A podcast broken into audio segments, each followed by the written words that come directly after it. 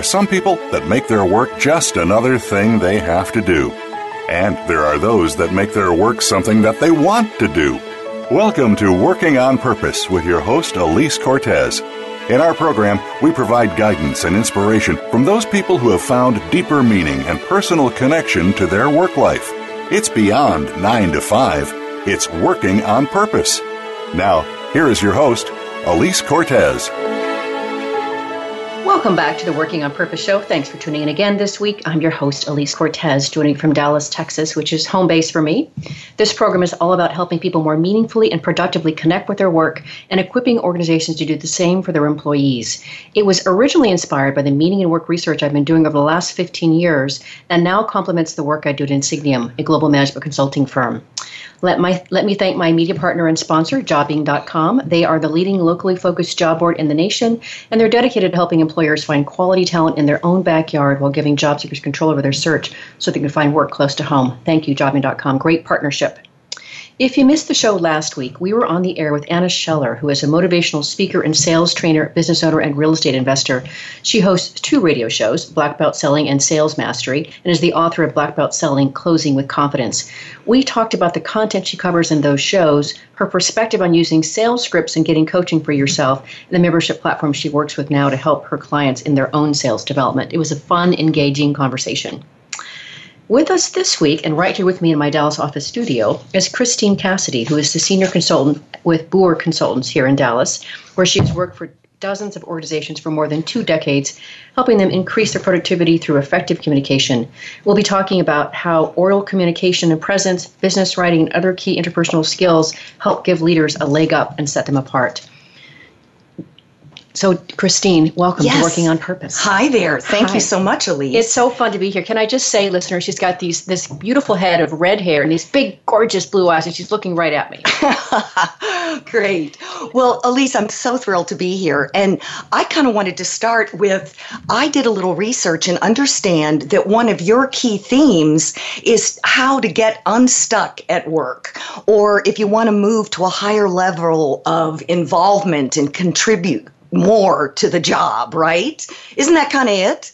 And I thought your audience will really enjoy tuning in this afternoon because I believe the work I do really helps people achieve greater workplace satisfaction.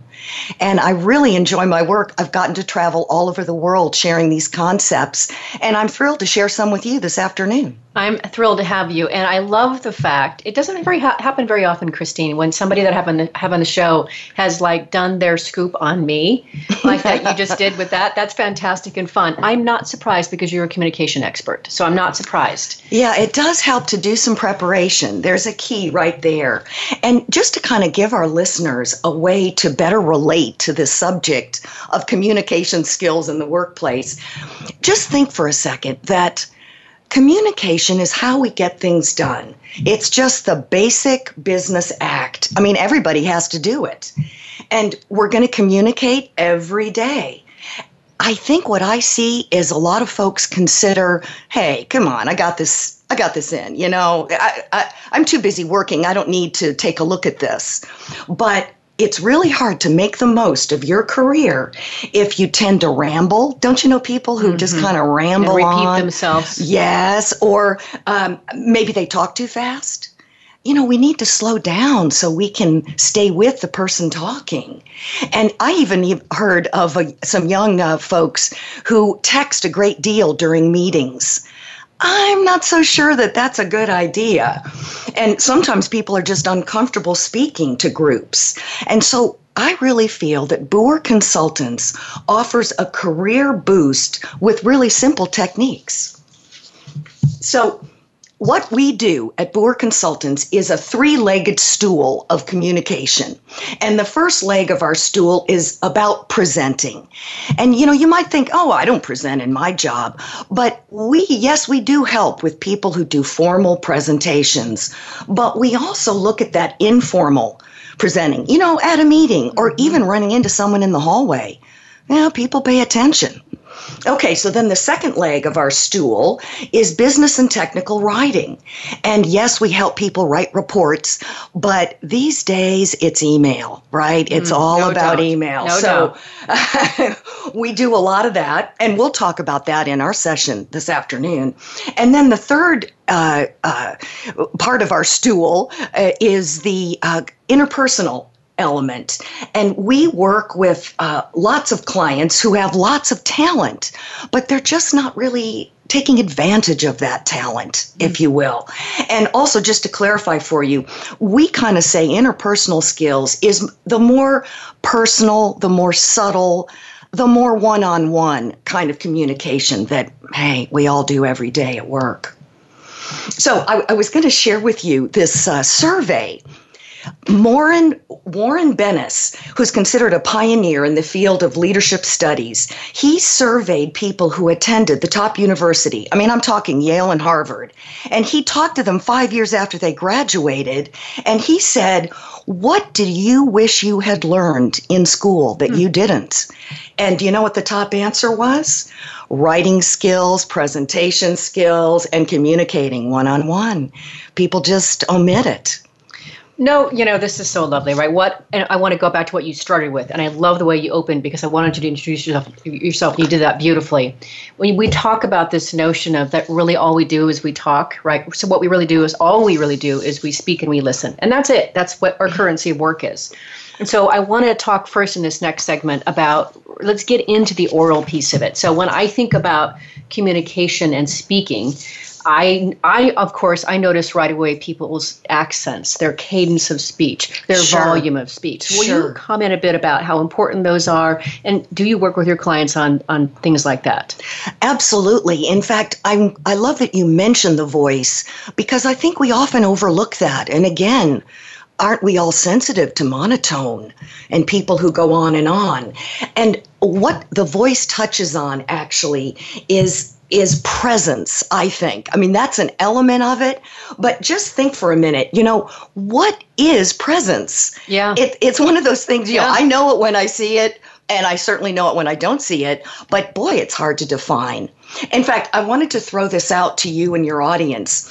So, UCLA did a study about a speaker's total impact. No specific setting, just think about this the speaker's total impact comes from three areas it's going to be visual presence which obviously we don't have going for us right now on the radio. right. But if a person is live and speaking, you have visual presence, you have voice quality, and you have content of what they're saying.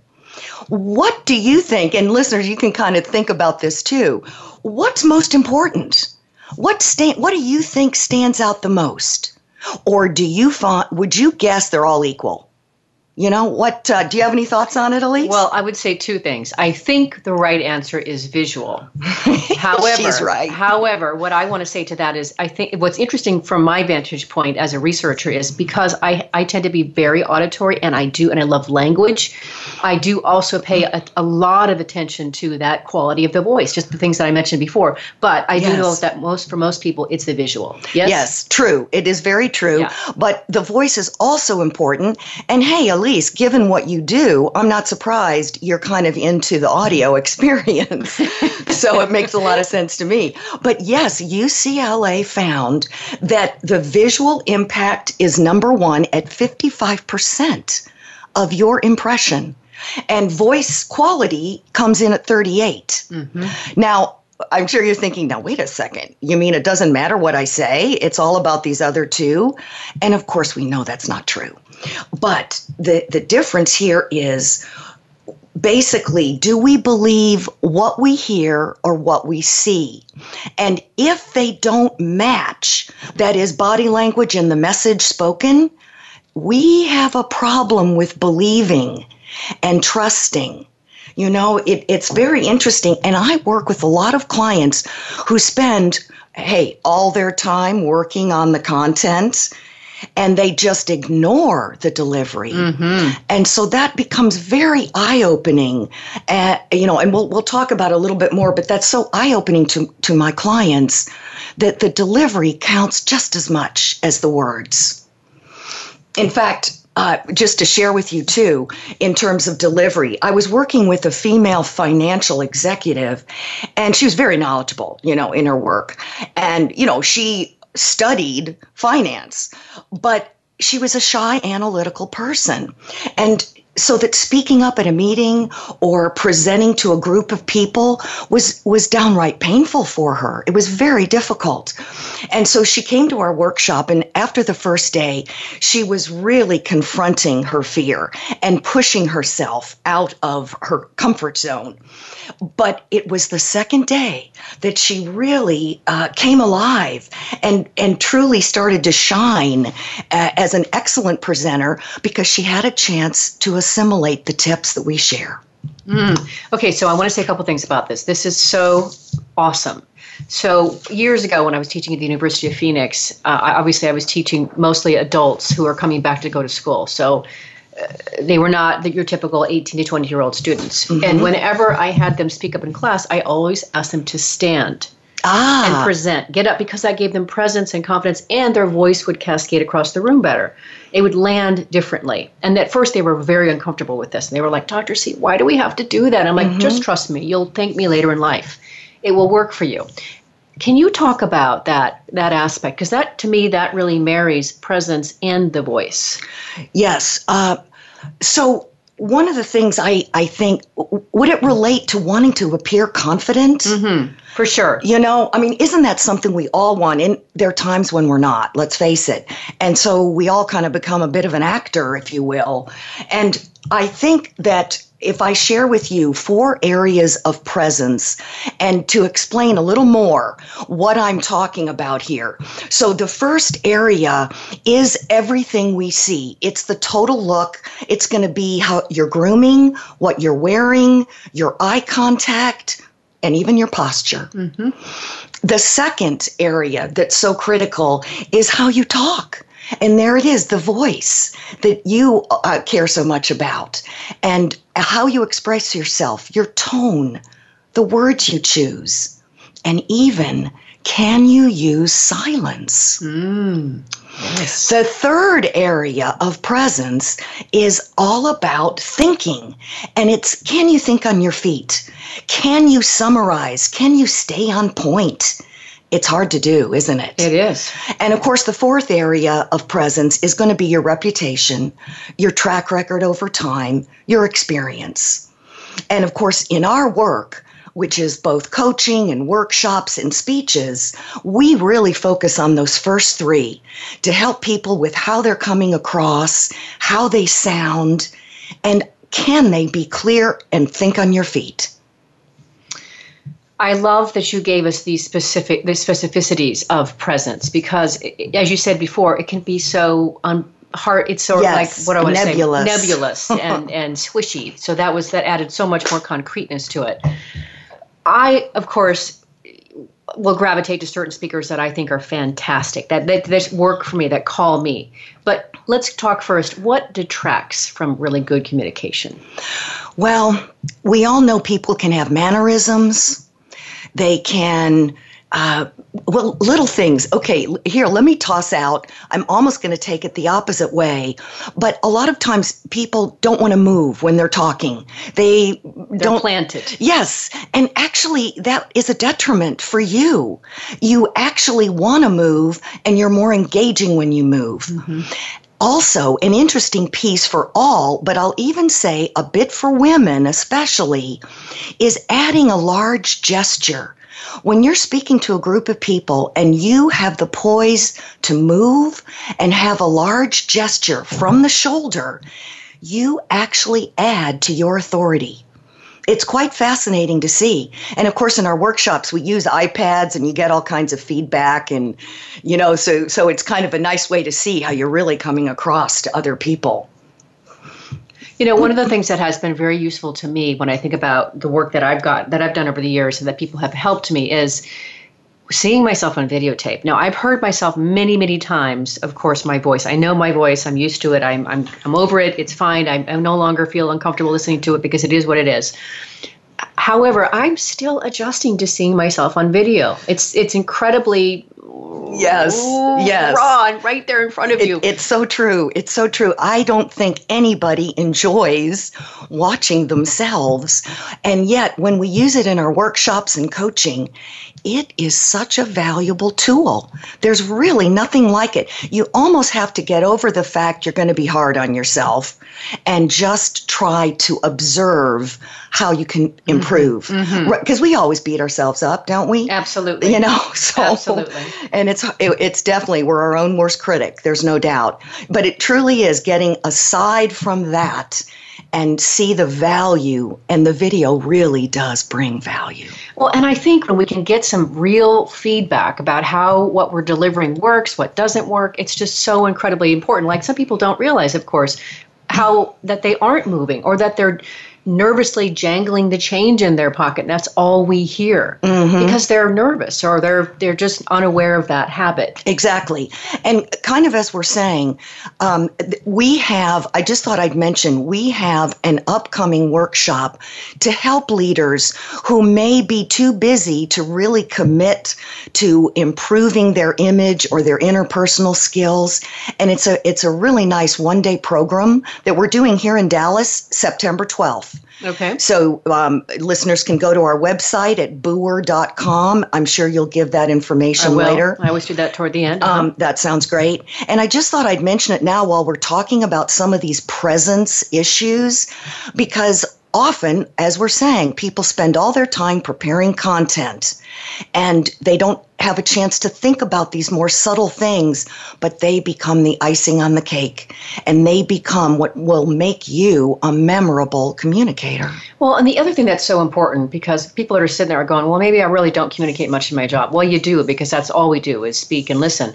And what I know, of course, is that the better we are at communicating, the more effective we are at getting people enrolled in our vision, what it is we want them to do. It might be that the difference between our next promotion, how we're doing in sales. Exactly. Are you on track for sales? Are you not on track? Maybe there's something to do with your with your presence and your communication. It's really true. I mean, isn't that, you know, most people say, oh, I have good communication skills. But are you able to really motivate? Are you able to get buy in? Can you persuade? And that really is the basis of it all if you are really effective. And maybe you could be a little more effective. And that's kind of what our specialty to help boost people's skills. Mhm. And and really being able to land and connect with someone. Like just today, um, I had a conversation with somebody who was a was a good communicator, spoke well, but kept speaking over the top of me. So we Ah. weren't having really a conversation in my mind. Maybe in his mind we were, but in my mind we were not actually communicating. Right, because he's cutting you off and taking over. And, you know, it's a subtle thing, but you kind of felt, well, I'm not being heard, and I think this guy is, you know, being too pushy. Yeah. Isn't that, you know, it's interesting. It could come off that way. And so it, it does disrupt the connection, the relationship. yes, and that is communication skills is all about building relationship. And I'm afraid sometimes our technology is making that more difficult. You know, it's like I don't want to talk to that person. I'll just send them an email. Right. And right. you better pick your times and be careful. Uh, nothing like face to face communication. I completely agree. And on that note, let's move to technology, shall we, for a quick break? I'm your host, Alise Cortez. We've been on the air with Christine Cassidy, who is a senior consultant with Booher Consultants here in Dallas, where she's worked with dozens of organizations for more than two decades, helping them increase their productivity through effective communication. We've been talking in this segment about the oral communication piece and presence. After the break, we're going to get into business writing. Stay with us.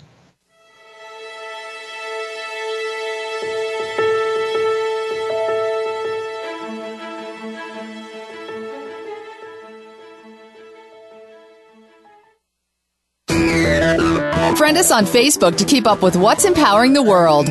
Voice America Empowerment. Alise Cortez is a speaker and engagement and development catalyst. She designs and delivers professional development, leadership, and engagement workshops and can bring her expertise to your organization. She will help ignite meaningful development within your workforce that will increase employee engagement, performance, and retention. To learn more or to invite Alise to speak to your organization, please visit her at www.alisecortez.com. She would welcome the opportunity to help get your employees working on purpose. Have you friended us on Facebook yet? Why not? Just go to facebook.com forward slash voice America or search for the keywords voice America. Once you are part of our Facebook network, you'll receive daily messages about what's happening with our shows, this week's featured guests, and new happenings of the Voice America Talk Radio Network. And you can add your voice to the always active discussions on our wall. Just go to facebook.com forward slash voice America or search for Voice America. It's your world. Motivate, change, succeed. VoiceAmericaEmpowerment.com.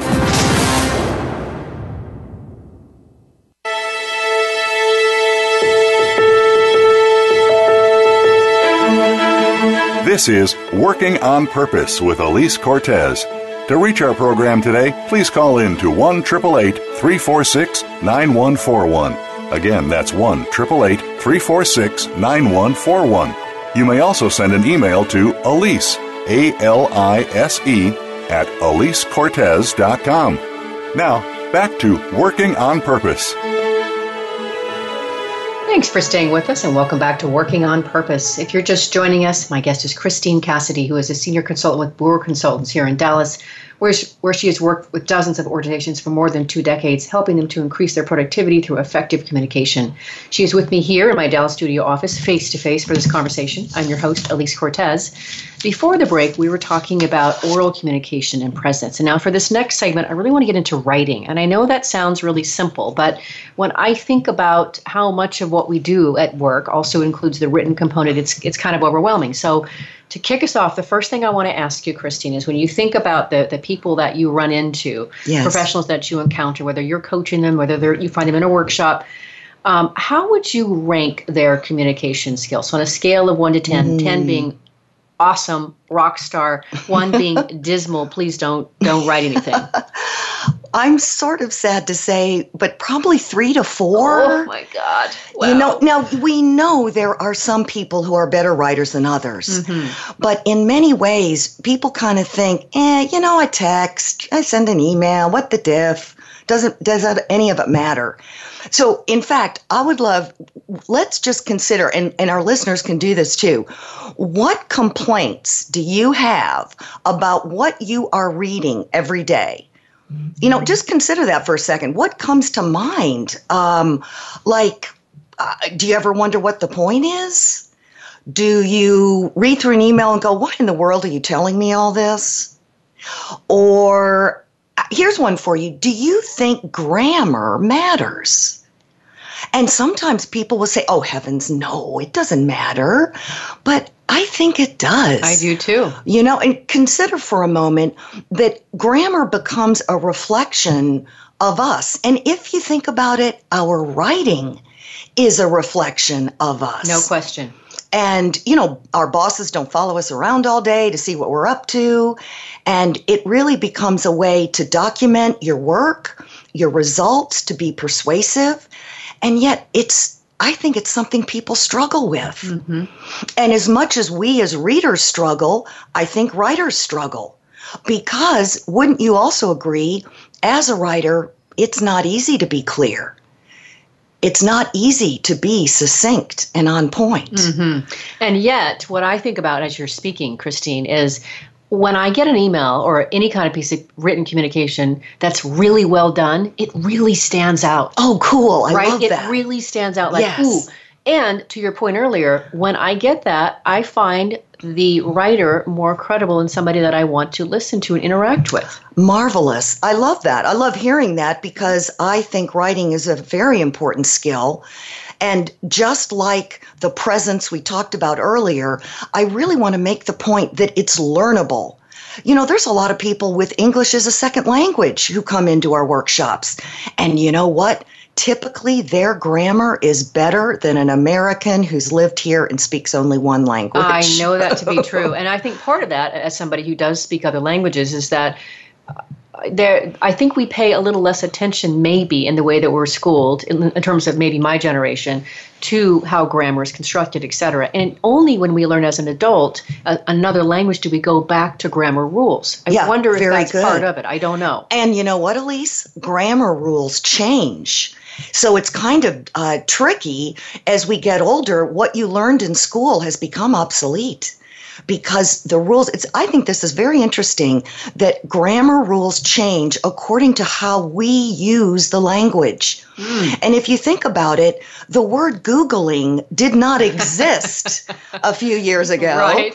And even the word surfing has new meanings it does you know so uh, in fact i like to go to consider this where did all of us learn to write in school, obviously. And here's the sad fact that is one of the reasons why we're not better writers. And let me explain. Did you all have teachers like I did, come middle school or high school, and they give assignments based on length? Mm-hmm. You know, I want you to write me an essay that is 10 pages long, right? And so just think for a moment what is the carryover of that to business? Right? It's like, well, if it's important, I'm going to make sure it's long. But, you know, we had teachers reading what we wrote to give us a grade. And that's not true of our reader today. We ha- might have all different variety of readers, and it's tricky to please them all. But we have tools to help you with that in our writing program, and I'll share a couple here as we talk. But the idea is it's a whole different purpose than writing for a teacher at school. And we tend to say more than is necessary because we've been trained, haven't we? In fact, I, I remember my son uh, working on a paper, and uh, we had the computer set up in the kitchen. And I, I remember asking him, So, um, hey, Nick, you know, uh, how's that report coming along? And he said, Well, mom, you know, I'm really done. I've said all I have to say, but she wants three pages, and I only have two. So, I guess I'll get busy and fluff it up right? And and that's what happens. And so what we talk about in our workshop, we have twofold things in writing. The importance of thinking about the reader before you start typing. And most people think about it hey, man, I'm in a hurry. I got to get this out. I'm just going to start typing away. But actually, you're going to be a much better communicator, a much better writer if you think for a minute before you start typing. Who needs to get this and what is my point?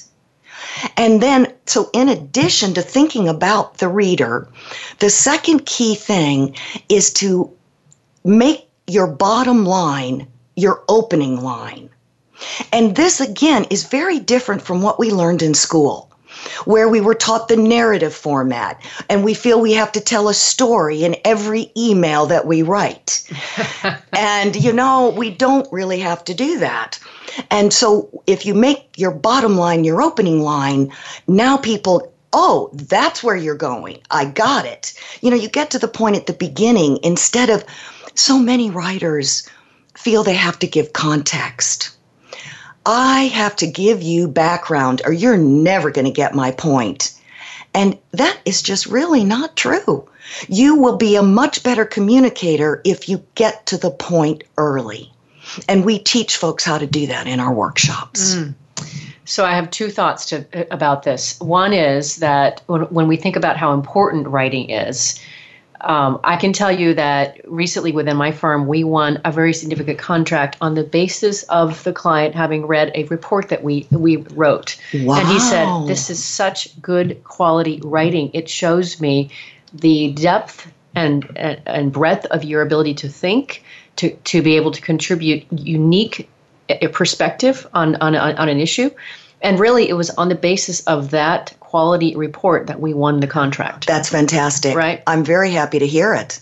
I am. And just to share another story with you, one of my clients w- writes a lot for the C- uh, suite you know the ceo the cfo these are people he's communicating with all the time and the feedback that he received from the ceo was what is your point what what are you trying to tell me? Yeah. Um, are what do you I do with this? You know, right? And even the CEO was kind of wondering, are you talking down to me? Mm. but uh, I was able to work with him and coach him, and he really turned his writing around. And in fact, the next time he met with the CEO, uh, the the comment was, excellent summary and uh, so it was nice my client felt that his time uh, the, his time with me was a really good investment and it really helped him and he's a perfect example of someone who's brilliant mm-hmm. you know he's so smart and he knows he's he's an expert but you know if you can't communicate about what you're doing what good is it? It's so true. Well, the other thing that came to my mind that I wanted to ask you about, because yeah. you really are the expert in this deal, I can re- remember when I was doing my college work, and I did. I'm a, I'm a very much a non-traditional college student. I was actually in Brazil, and and I would create create my papers, and then back then fax them into American professors. Oh, but it. I will tell you that uh, there's no way that I can compare the quality difference between the papers that I wrote out by hand. In other words, I wrote an outline and then I actually wrote the papers out by hand and then I typed them in and sent them hmm. in versus the papers that I typed, type wrote missing that the handwritten piece. Interesting. Can you speak to that at all? Well, there is a correlation, I firmly believe, in our writing with our hand and a pen on paper, and there's a correlation to our brain. Mm. And I think, you know, for example, I, many people like to take some notes. And I think that's part of it because if I take the notes, I'm like writing it down. There's more effort on my part. And also, Alise, I think you're an old-fashioned girl. Is another am. part I'm of it, I right? Am. So, yes, guilty as because charged. it is. It certainly is possible today to not have to write it okay. all out. Okay. But what is critical is to think before you start typing. And uh, as I say, most people don't you know and it really it the what you get is this long drawn, drawn out email and we are wondering what in the world is the point and does my does this person want me to do something yeah i mean yeah and i i, I one of my problems with, with regard to writing any or reading anything is I have a very short attention span. So anything okay, that's, sure. anything that's very long or lengthy, I, I really kind of check out. Or I say, oh, I'll get to that later. Well, then it builds up, and then yes. I wait, and, and so can you speak a little bit to some of the things that make for really effective? Let's just talk about email, effective email.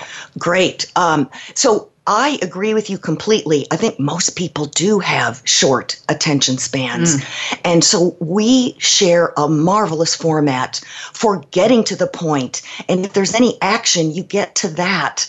So that because people are going to quit reading. Something else that we do that I think is very effective for the variety of readers that we have in business is we layer information so that most important stuff is up top, and then other readers might have to read a little deeper into a document. We also help with formatting because I think that's helpful too. You know, are you able to get the information you need, Alise, quickly out of a long document? Mm-hmm you know? So using but, white space and, and yes, fonts and even basic things like that. That's right. Got it. But let's think about email in particular for a second because we all live with that. And you know uh, to our listeners what are some of your pet peeves? Right? I mean how do you feel about reply all? I mean, people overuse that one, I think, right. you know? Or how about limit distribution lists on a real need to know basis. You know, people just send it out just to sort of cover all their bases and but you know, then maybe you didn't need to get it. And don't want to and get it. And you don't want to get it and you get too much email anyway. So it's like these these they're actually small things that really create a little more email respect, or as we like to call it, email etiquette. Mm-hmm, mm-hmm. Right? Because there are little things we can do as a writer that make it a lot nicer on the other end. So, like, give us a couple tips here. I would like to make sure that our listeners can walk away with something actual they can put to use as soon as they walk away from the show. So, just a couple things that you would coach people on with regard to email? What would you tell them to pay attention to or sure, work on? Sure. Well, so as we were just saying, limit those distribution lists. Don't just make it easy for yourself. Only use reply all if it's really necessary. Got it.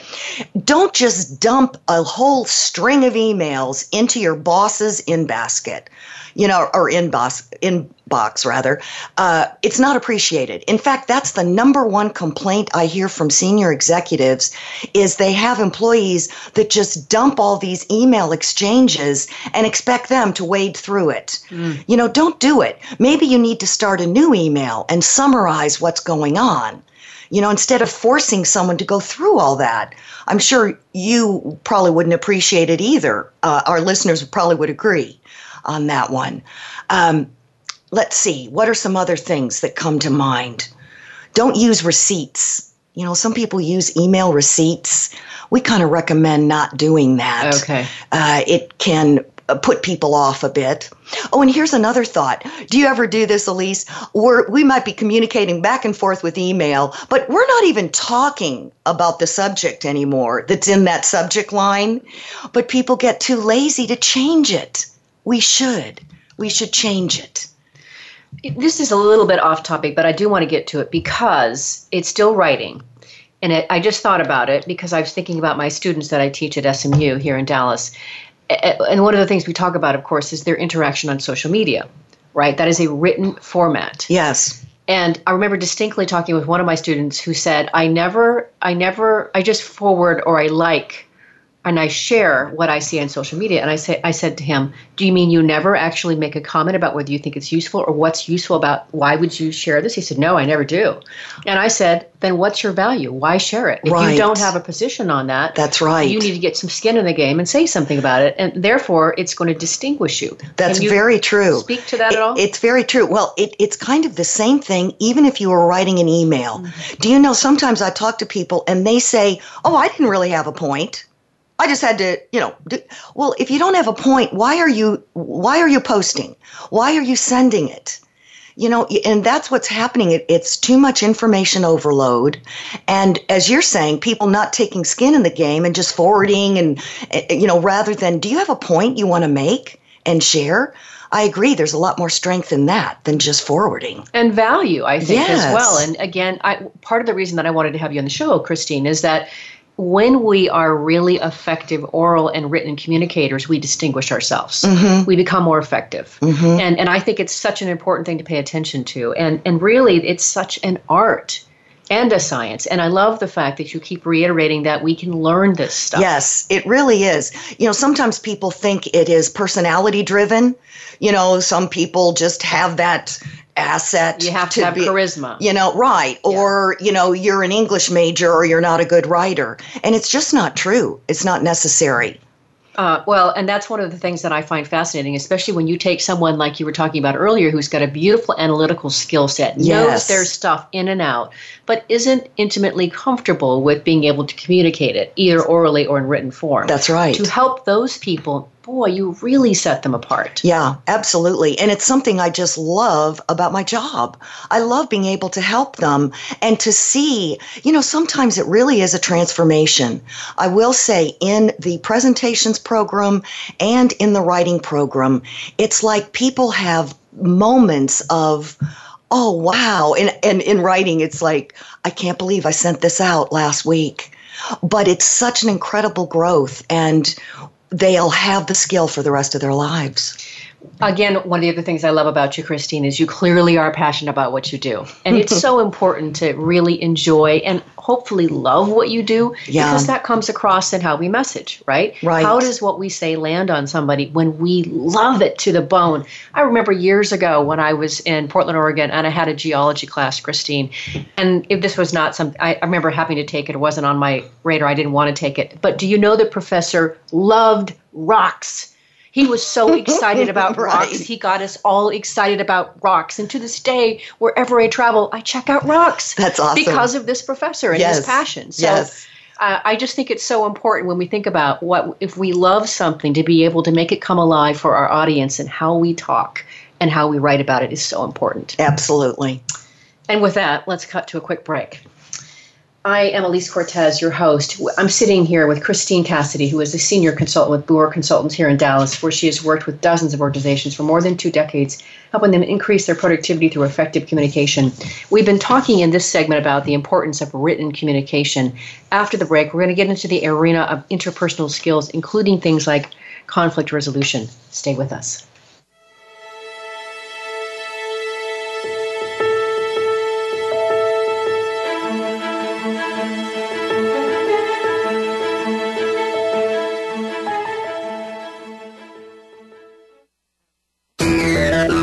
Friend us on Facebook to keep up with what's empowering the world. Voice America Empowerment. Alise Cortez is a speaker and engagement and development catalyst. She designs and delivers professional development, leadership, and engagement workshops and can bring her expertise to your organization. She will help ignite meaningful development within your workforce that will increase employee engagement, performance, and retention. To learn more or to invite Elise to speak to your organization, please visit her at www.alisecortez.com. She would welcome the opportunity to help get your employees working on purpose.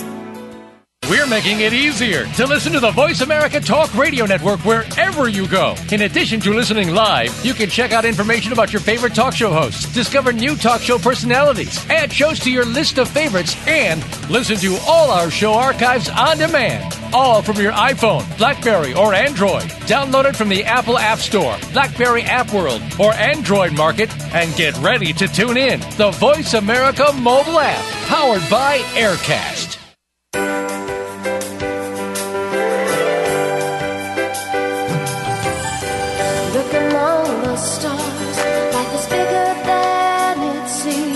Inspired, encouraged, and connected on our lively award winning Healthy Living Power Hour, Star Style. Be the star you are, with host and empowerment architect Cynthia Bryan. Live every Wednesday at 4 p.m. Pacific on the Voice America Empowerment Channel. Tune in to the Power Party for positive, uplifting, life changing talk radio. Visit starstyleradio.com.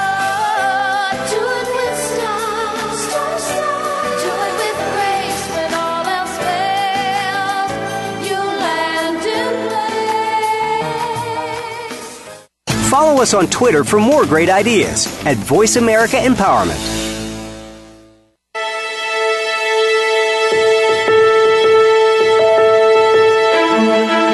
This is Working on Purpose with Alise Cortez. To reach our program today, please call in to 1 346 9141. Again, that's 1 346 9141. You may also send an email to Alise a L I S E, at AliseCortez.com. Now, back to Working on Purpose. Thanks for staying with us and welcome back to Working on Purpose. If you're just tuning in, my guest is Christine Cassidy, who is a senior consultant with Booher Consultants here in Dallas, where she has worked with dozens of organizations for more than two decades, helping them to increase their productivity through effective communication. She is right here next to me in my Dallas studio office for this conversation. I'm your host, Alise Cortez.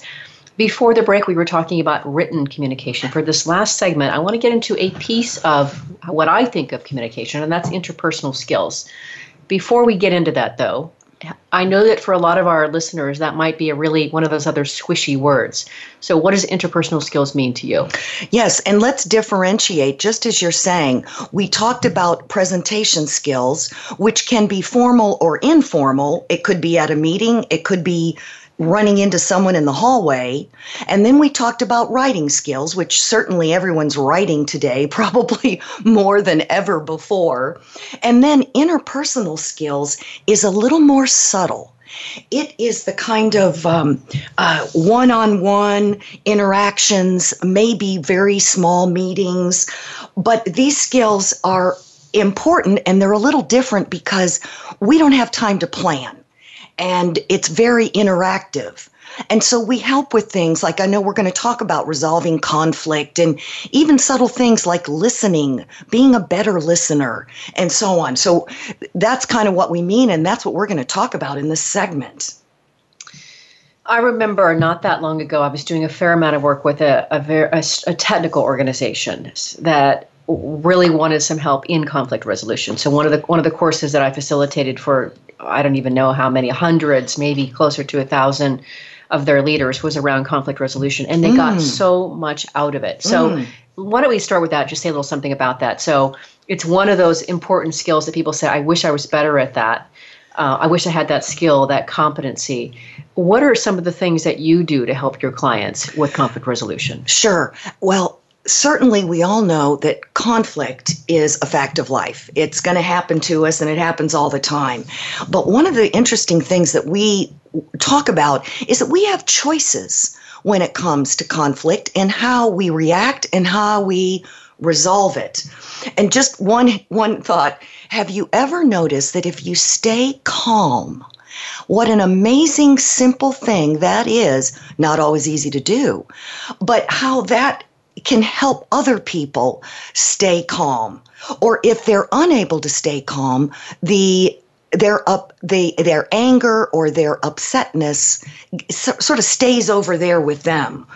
Uh, you know, it's kind of just think about it. If you're in a bad mood and you have an interaction with somebody, you're likely to annoy them. And if you are positive in your interaction and the person you're inter- interacting with is in a bad mood, you can kind of ignore it or possibly even help them uh, turn around simply by how you control yourself, you know, and staying patient.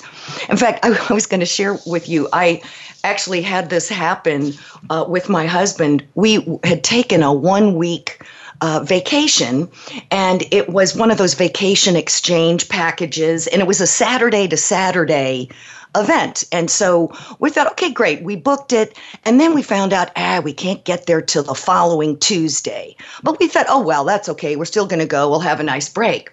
So it's, we're getting ready to leave on that Saturday checkout day. And I go down to the lobby to see if I can get a late checkout.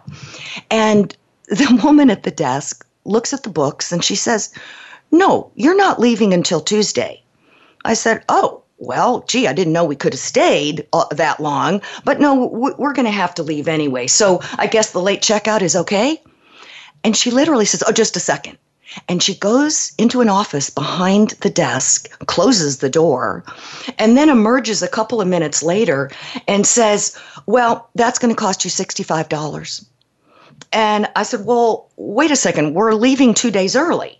And she says, No, our policy states that whatever day you leave, you have to be out by 11 a.m. And I said, okay, well, why don't we say we're going to check out on Sunday then? But no, no, she said, you can't do that. That messes up our books. Our systems just can't handle it. I mean, it was just one of those. Doesn't that happen like uh, practically daily? These little things. We, I want you to know, we were able to compromise, and we got a two o'clock checkout. So at least that was something. well, okay. So what I, I'm paying attention to, and I'm very present to when I hear that story. I'm, I'm taken back of the work that I did with this organization on yeah, conflict yes. management.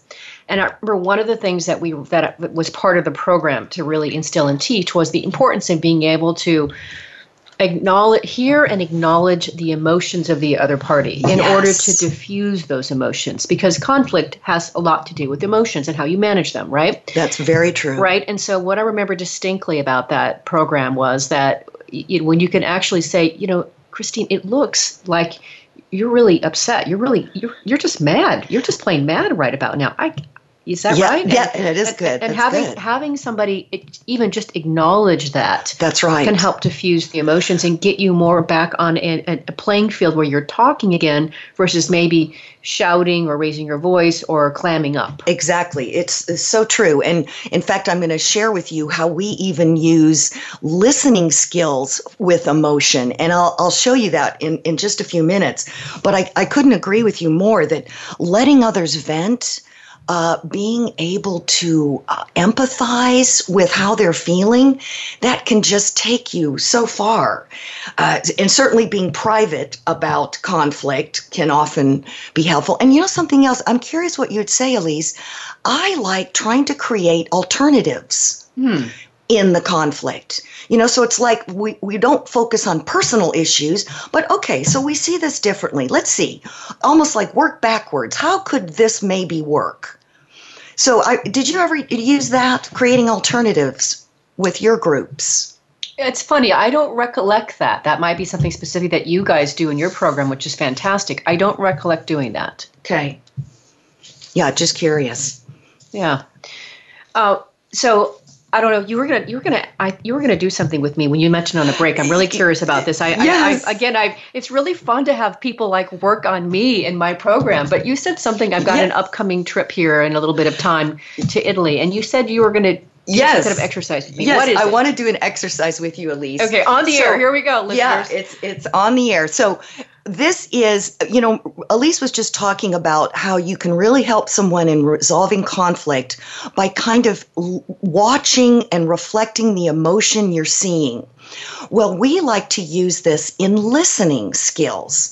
And we call it, you probably have heard of this, it's reflective listening. And some people think that that means kind of parroting back exactly what the person said, but that's not it. And if you use reflective listening, you actually can assist the person talking. And I'd like to demonstrate this, and then I'll tell you what we're doing afterwards. So, Alise has just shared with me that she is leaving for Italy tomorrow. And uh, so, I would like for her to talk about her trip, and I'm going to attempt to do reflective listening. So, I need you to pause a little bit and not talk constantly. Okay. Okay. So, tell us about my trip. about your trip. Okay, so I have been to Italy before. Let me little context first. I've been to Italy before. I, I have worked on the language. I do I have some comfort in in being able to speak it and understand it. That's really important to me. So yes. we'll be going into Venice first. Okay. And then to Florence and finishing in Rome. Okay. And you've been to all of these places before? I have. How long ago was that? Decades. No, not decades. But um, well, actually, in Venice's case, I guess it was a couple of decades. Same thing with Florence. Rome, about three years ago. Okay, okay. And what are you going to do on this trip? Is it just see the attractions, or what are you what are you hoping to get out of it? Oh, that's such a great and yummy question for somebody who likes to travel. So obviously, we're going to sightsee and but a lot of it for me is so much about the the people I connect with along the way. Who do I talk with when I'm on the train? And is it in Italian? Is it in English? Yes. Is it in Spanish? That's is it in right. French? For me, when I travel, so much of what I get and what I find satisfying is related to the conversations that I have with people that I meet along the way, whether I it's agree. part of a tour I or whatever. agree. And ideally, if it's not in English. Oh, bravo, bravo. And so you you're ready with your languages. And I agree with you. I really prefer talking with the people more than the sites. So, okay, so enough of our little demo, but now I hope I was able to demonstrate some of this for you. And the keys to reflective listening are listening for feelings as well as facts. And I tried to do that with uh, agreeing with her and supporting her in some in the questions that I asked her. You know, I kind of that encouraging of the speaker and asking just enough questions, but of course you don't want to cut her off. I, I'm wondering, did you feel that? Did you feel like I I listened to you well, Alise? Yes, and I felt like I felt understood. I felt that you were present with me. Yeah. And, you know, so this is another good tip on listening. Our founder, Dianna Booher, ha- travels uh, all over the place. And she has she has a favorite question. People stop her and say oh what would you say is your number one tip about being a better listener? And Dianna would always respond decide you want to. Mm. And just to be present, to decide you want to connect.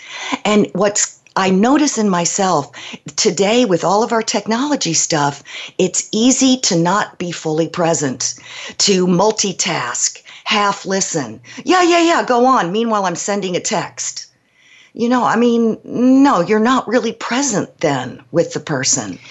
So I think even that, right? Don't you find people multitask a lot? Yeah, and I think that there's something beautiful when we can be with somebody present in the moment and genuinely curious about learning about them and learning about what they have to say. And I tell my students that all the time. And of course, we talk with our clients about the same thing. Curiosity goes a long way. Yes, it indeed it does. We're almost out of time already, Christina, and I want to ask you two more questions really quick before we run out. One is, uh, you know, what it, it, occurs to me that the work that you're really doing is you're really changing habits around communication and interpersonal skills. So, what do you find works best to get results? Yes. Uh, and I think I mentioned that in our presentations program and writing programs, you really get immediate change for many. But interpersonal skills is a little more gradual. It's it is more subtle, and the workshops create increased awareness that you then kind of take back to the job and work on it. But we do offer coaching, and that's a real advantage for interpersonal skills because it gives you uh, multiple meetings with the client, typically a couple weeks apart, and it gives them a chance to really practice and uh, practice the tips. Yeah. I, I, think coaching, I tell everybody all the time, everybody should have a coach. Everybody needs a coach forever. Yeah. Uh, all right. One last quick question, 30 seconds, if you would. Just what do you want to leave our listeners with today? Communication skills may be the most important skills that you have, no matter what your job is. I really believe that if you invest in them, you can really boost your own career and we can be a catalyst for change. And Booher Consultants is having that workshop coming up September 12. So, any leadership, uh, uh, any folks who would like to boost their skills in interpersonal stuff and presentations and presence, come on and see us. Go to the website. All right, Christine, thank you so much for joining us today. This has been great gobs of fun, and I'm thrilled that we got to do it together in person. Me too. Thanks so much, Alise. You're welcome. If you want to learn more about Christine Cassidy and the work she does at Booher Consulting, check out their website. It's very simple. It's booher.com. That's B O O H E R.com. Booher.com. Next week, we'll be on the air with Christopher Scott, who shared his remarkable tale about spending 13 years in prison for a murder he did not commit. After a few, years out of prison, he now dedicates himself to investigating other wrongful conviction cases through his organization he founded called the House of Renewed Hope. See you then. Remember that work is one third of our life, so let's work on purpose.